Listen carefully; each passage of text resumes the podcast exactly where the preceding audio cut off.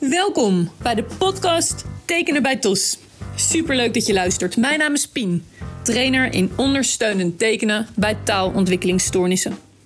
Met deze podcast wil ik helpen TOS nog meer op de kaart te zetten.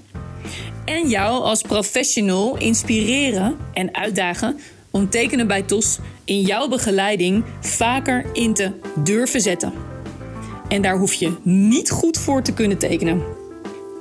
En onthoud, door het voorbeeld te zijn met simpele tekeningetjes ter ondersteuning van taal, maak je directe en positieve impact in het leven met TOS. En daar ligt de missie. Jij kunt dit. Heel veel plezier. Welkom bij de aflevering Tekenen bij TOS. Hartstikke leuk. Jet Isarin, uh, jij bent uh, vandaag mijn gast. En daar ben ik uh, ja, heel trots op. Vind ik heel, heel erg leuk dat je, dat je meedoet met deze podcast. Ik um, ga meteen het woord ook aan jou geven. En ik ga je vragen of jij iets over jezelf kunt vertellen. Of je je wil voorstellen. Wie ben je? Wat doe je voor werk ook? Wie, wie, ja, wie ben je? Ik ben uh, van oorsprong filosoof en uh, gepromoveerd op een proefschrift over de relatie tussen moeders, deskundigen en gehandicapte kinderen. Ook vanuit mijn eigen ervaringen met uh, een van mijn kinderen. En na mijn promotieonderzoek eigenlijk steeds meer afgedwaald van de filosofie en richting disability studies zou je kunnen zeggen gegaan. Dus veel meer het onderzoek naar hoe die verhoudingen tussen mensen met een beperking en de samenleving waarin mensen zogenaamd zonder beperking, uh, hoe, die, hoe die verhoudingen zitten. En ik ben begonnen eigenlijk met onderzoek met, samen met doven en slechthorende jongeren. En dat was in de tijd dat er veel ge, uh, werd. Mm Dus dat hebben we uitgebreid gedaan.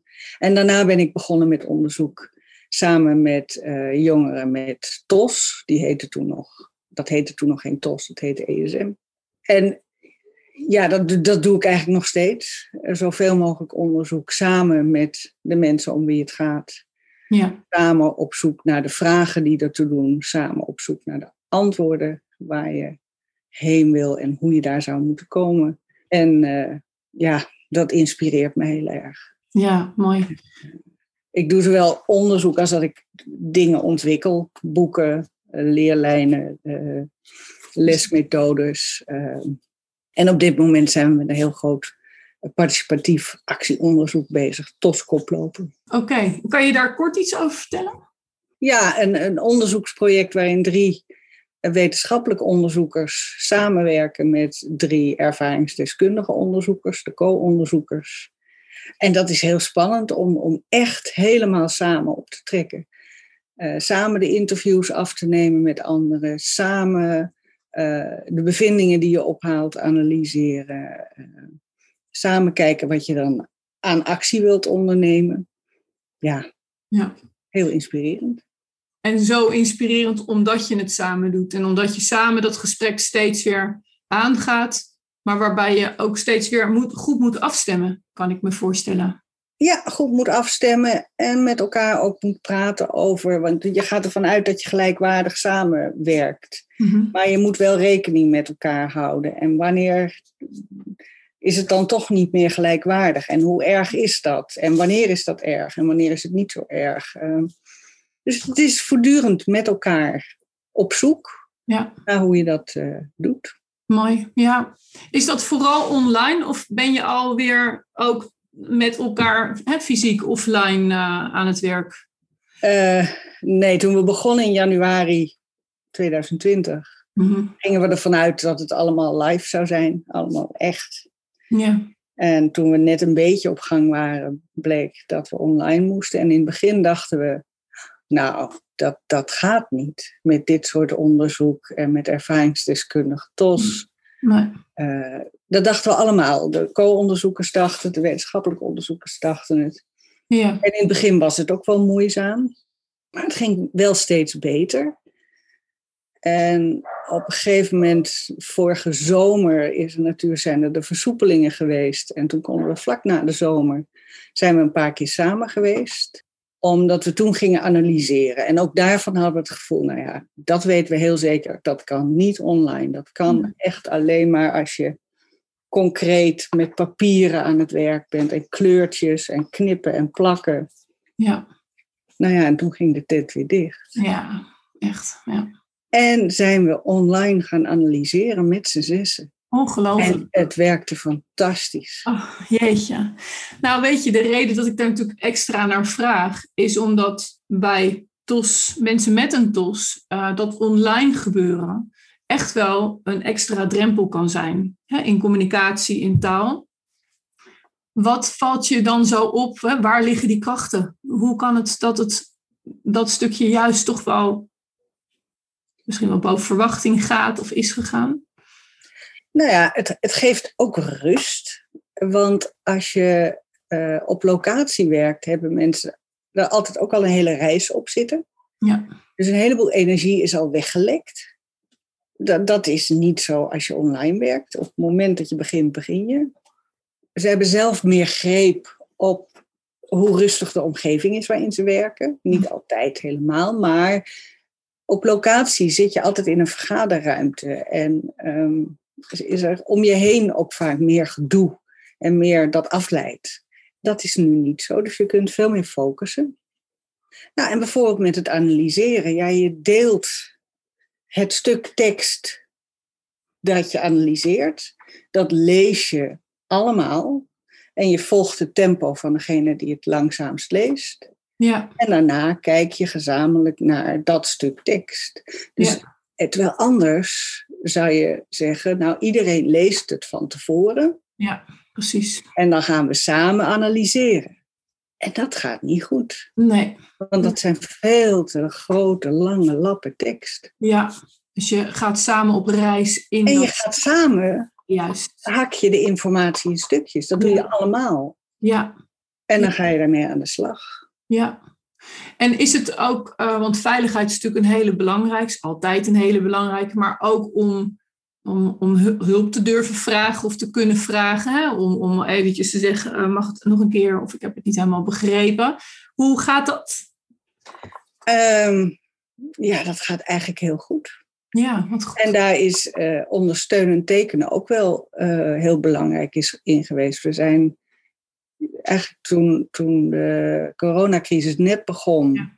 hebben wij de, de, online training met steeds tweetallen van een co-onderzoeker of een ervaringsdeskundige en een uh, wetenschappelijk onderzoeker, hebben we die cursus gevolgd. En nou ja, dat, voor, voor de onderzoekers is dat heel erg een les in vertraging. Rustig aan en neem de tijd om inderdaad ja, uit je hoofd te stappen en naar het papiertje te gaan met je potloodje. En dat gaf de, de ervaringsdeskundige heel veel ruimte. Dat ja. het tempo er wat uitging. Maar ook dat, dat, dat er uh, ja, gezamenlijk werd gevisualiseerd. Ja. En dat hebben we heel erg meegenomen in, in de bijeenkomsten van uh, Tos Koploper. Ja, te gek. Hoewel ik wel merk dat dat ook weer verslapt in het begin was het echt eigenlijk iedere bijeenkomst wel dat er iemand zei van, zullen we dat eens even tekenen? Want het is ja. toch wel een ingewikkeld begrip. Hoe zit dat nou echt? Ja. Nou, dat zakt naar de achtergrond. Eigenlijk moet je dus iets verzinnen omdat, ja, eigenlijk zou je je dus voor moeten nemen dat je dat gewoon iedere bijeenkomst doet. Ja, precies. Of eventjes aan het begin even één ding eruit halen. Hè? Dat je die even meetekent en dan ga je verder. Maar we leven ook ja, in een leven wat toch, ja, hè, dan de focus gaat naar iets anders. Ja. Dat snap ik heel goed. Is een beetje zoals met ondersteunende gebaren.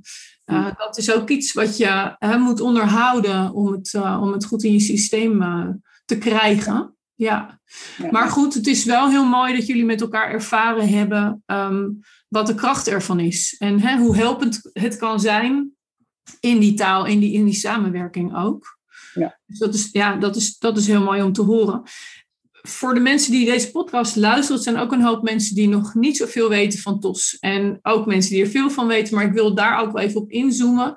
als je het hebt over een taalontwikkelingsstoornis, ehm, waar liggen die krachten dan? Dat wil ik toch aan je vragen. Ehm, van in dit geval uh, mensen met een TOS. Nou, dan, dan, dan ga ik even terug naar mijn, mijn helemaal mijn begin uh, van het werken met, met jongeren met TOS. Dat was in 2010, 2009. Toen wist ik zelf ook nog niet zo verschrikkelijk veel van TOS. En ging ik daar eigenlijk in met het perspectief van het werken met dove en slechthorende jongeren. En met, en met perspectief van werken met pubers. Hè. Pubers weten precies wat ze willen en wat ze niet willen. En hoe het moet en hoe het niet moet. Mm-hmm. Nou, dat was niet wat ik tegenkwam. Het was eigenlijk de jongeren die ik toen ontmoette waren stil, hm. verlegen, uh, hadden niet zoveel ideeën over wat ze wilden en wat ze vonden. En uh, daar ben ik heel erg van geschrokken. En dat is ook nog steeds wel een drijfveer in de dingen die ik maak en bedenk voor kinderen met TOS, om te voorkomen dat dat gebeurt. Ja. Uh, dat als je dertien bent, dat je eigenlijk nog nooit hebt nagedacht over wie je bent en wat je wil en wat je vindt. Ja. Want dat zit niet per se vast aan de tos. Dat heeft ook te maken met hoe je daar tot die tijd mee omgaat. Nou ja, goed, dus daar schrok ik van. Maar ik zag ook dat in het contact, in de, de bijeenkomsten die we hadden, dat daar dingen in veranderden. En een van de dingen die me heel erg opviel was dat de groep was nooit dezelfde samenstelling. Als er nieuwe mensen binnenkwamen, hoe aardig en liefdevol eigenlijk die altijd werden ontvangen. Ja. Rekening houden. Iedereen snapte meteen dat het eng was. Ja, mooi. En nou, dat was altijd heel bijzonder om te zien. En daarna, toen, ja, of toen ze elkaar beter leerden kennen, dat er langzaam uh, gezamenlijk taal ontstond ook voor wat ze ja, meemaakten. En dat ze, de, ja, de, de vreugde die dat ook gaf als iemand iets zei wat ze herkende. Ja. Uh, ik, ik zal nooit vergeten iemand die vertelde over de laadjes in haar hoofd. En die laadje, dat, dat ze dan op zoek was naar een woord. Ja. En dat ze alle laadjes en alle kastjes opendeed en dat het één grote zooi werd. En dat ze het woord niet kon vinden. En de, nou, de herkenning in die groep. En nee, dat, dat, dat, was heel bijzonder. Ja, zo belangrijk ook, hè? Dat je dan, dan ook ziet, ik ben echt niet de enige. Terwijl je je misschien wel vaak zo voelt. Ja, precies. Ja, ja. ja. ja mooi. Mooi om te horen ook. En ook inderdaad hoe die, die krachten eruit zien. En, en ook wel tegelijkertijd maken ook het stapje nog even naar de, ja, de leerpunten, hè, de, de aandachtspunten. De mensen die, die nu ook meeluisteren. Wat zijn, ja, waar mag je echt wel goed om denken um, als je werkt met kinderen, met jongeren met een taalontwikkelingsstoornis? Wat zijn, wat, wat, wat kunnen ze lastig vinden? Kunnen, ja. Nou ja, ik denk dat wat je altijd moet realiseren is dat als je proble problemen hebt met taal, taal zit in alles wat we doen, de hele lange dag door. Ja. En als je daar problemen mee hebt, beïnvloedt dat dus al je interacties met anderen. Maar ook de interactie met jezelf. Want je gebruikt ook taal om, om, om jezelf te sturen of jezelf gerust te stellen. Dus dat is allemaal moeilijker. En je zou kunnen zeggen dat als iets moeilijk is, heb je eigenlijk dus meer oefening nodig om het onder de knie te krijgen. Maar wat je ziet, of wat je merkt, is dat kinderen met TOS vaak minder oefening krijgen. Want ze hebben minder vriendjes, eh, omdat het moeilijk is in contact. Of omdat ze ver weg op school zitten, of allebei. En daardoor wordt die achterstand eigenlijk steeds groter, in plaats van dat ze hem in kunnen lopen.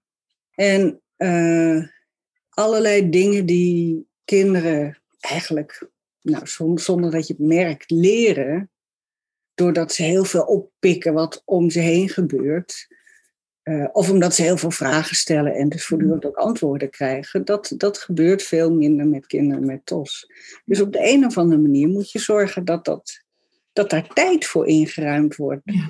om, om dingen expliciet te maken. Om al die dingen die als vanzelfsprekend via de taal bij anderen binnenkomen, ook de kans krijgen om bij deze groep binnen te komen.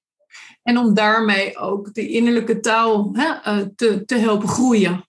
Ja. Dat ook daarin aan te bieden en Ja. te ontwikkelen. Ja, ja. Ja. mooi en helder. Even kijken, waar ik wel eh, nog benieuwd naar ben als we nog het bruggetje maken naar het ondersteunend tekenen bij TOS. Um, we hebben het er net al even over gehad. Maar waarom ga jij daar ook van aan? Het is een, het is een onderdeel van totale communicatie. We zetten alles in wat, wat we met elkaar, wat nodig is voor uh, ja, elk kind, elke jongere. Maar hoe merk jij dat het ondersteunend tekenen ook daar echt bij leerlingen met TOS uh, aan bijdraagt? Nou, omdat waar ik zelf al langer mee bezig was, met, was met visualiseren. Dus wel plaatjes maken die ondersteunend zijn bij tekst. Ja. Maar het bijzondere van ondersteunend tekenen vind ik dat je dat in het gesprek inzet. Ja. En dat je dus ook, als je iets zegt, kunt tekenen en ook kunt checken, is dat het dan? Ja. En dat, kun je, dat, dat moet je aan beide kanten doen. Hè? Ja, juist. Uh, dus het is ook heel wederkerig en, en heel gelijkwaardig. Um, dus je, je kunt ook samen aan een tekening gaan knutselen. Van ja, maar, nee, maar volgens mij zit het niet zo. Nee, maar dat, dat bedoelde ik in ieder geval niet. Nee. Maar dat is ook wel een hele mooie ontdekking. Dan heb je ineens weer iets anders ontdekt. Doordat iemand een andere tekening maakt dan jij bedoelt. Dus het is een, Ja. ja, het is een manier om in, in gesprek te zijn en te blijven. En Ja. daarin diepere lagen uh, te bereiken dan je zonder dat tekenen zou doen. Mooi, ja. Kun je ook voorstellen, want dat is wel eentje die ik uh, de laatste tijd vaker hoor, dat um, uh, professionals het sneller zullen inzetten bij kinderen met een taalontwikkelingsstoornis dan bij bijvoorbeeld jongeren met een taalontwikkelingsstoornis. Bij pubers bijvoorbeeld, hè, of, of wat oudere, oudere jongeren. Kun je je voorstellen dat uh, dat in eerste instantie tegenhoudt. Of dat, hè, dat, dat uh, professionals denken, nou ja, nee, dat is niet, niet hier besteed. En, en hoe denk jij daarover? Daar ben ik nog wel benieuwd naar. Of wat zou daarin kunnen bijdragen? Ja, ik denk dat die, die kans vrij groot is dat ze dat denken. Ja. Maar dat dat ook bij de jongeren en jongvolwassenen zelf eh, de, die neiging bestaat. Hè? Want je hebt natuurlijk we hebben allemaal een beetje meegekregen dat tekenen iets voor kinderen is. Ja. En we hebben heel erg het idee dat als je tekent, moet je het ook wel goed doen. Precies. Dus je moet een ware kunstenaar zijn, wil je ooit iets laten zien wat jij zit te tekenen. Ja. En uh, ja, die drempel is met jonge kinderen minder hoog. Dus ja, aan de kant van de professional is de kans vrij groot van... Uh, ja, maar dat is kinderachtig, doe ik niet. Zelf de drempel over moeten. Ja. Um, en, en de angst om, om iemand misschien uh, niet serieus te nemen. Wat zal die wel niet denken, inderdaad, als Ja. ze meetekenen? Weet je dat? Ja. Ja. Dus ik denk dat dat ook deel is van het gesprek dat je samen aangaat. Van goh, ik merk dat het mij helpt, zou het jou ook kunnen helpen? Uh, ik moest een drempel over, dan, hoe is dat voor jou? Dus ja, tast dat ook maar af. Het is deel van het gesprek. Want jij, jij um, voelt ook dat het juist heel waardevol is, denk ik, maar vul me alsjeblieft aan, om het ook in te zetten bij jongeren. Ook al heb je het misschien als kind nog niet op deze manier geleerd. Het, het, het geeft je als, als leerling met TOS, jongeren met TOS, wel degelijk die mogelijkheden om wel makkelijker misschien in gesprek te gaan, hè, bij je taal te komen.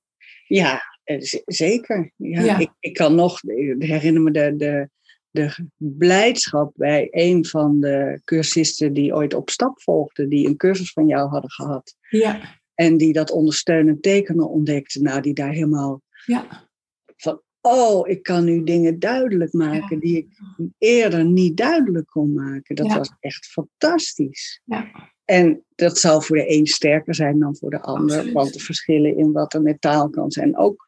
Ja. Maar voor iedereen is het ook in het contact gewoon een heel, heel belangrijke manier om te communiceren. ja, mooi, mooi. Nou, Jet, is er nog een laatste gouden tip? Je hebt eigenlijk al best wel veel gegeven, ook in dit laatste stukje, die je zou willen meegeven als het gaat om het visualiseren, als het gaat om het ondersteunend tekenen. aan de professional die nu luistert. Zou je daar nog iets over willen zeggen? Of is het, is het al gezegd? Ja, ik weet niet of ik nog een extra of een, een, een, een nog gauwere tip heb dan, dan die er geweest zijn. Nee. Het gaat volgens mij ook vooral om, om, om ga het ontdekken en ga het durven doen. Um, ja, ja, beschouw het als onderdeel van het gesprek. Als het, ja. Het, het, ja. En elkaar leren kennen en bereiken. En, uh, ja. en daar meer dimensies aan geven dan je alleen in taal kan. Ja, ja. hartstikke goed. Ik denk dat het, uh, dat het heel helder is zo. En heel helpend ook is. En ik wil je ontzettend bedanken voor je, voor je tijd. Ja, dankjewel. En um, lieve luisteraars, beste professionals, maar ook de ouders die luisteren, dankjewel. Um, heel graag tot de volgende aflevering. En ik wens je een hele mooie dag.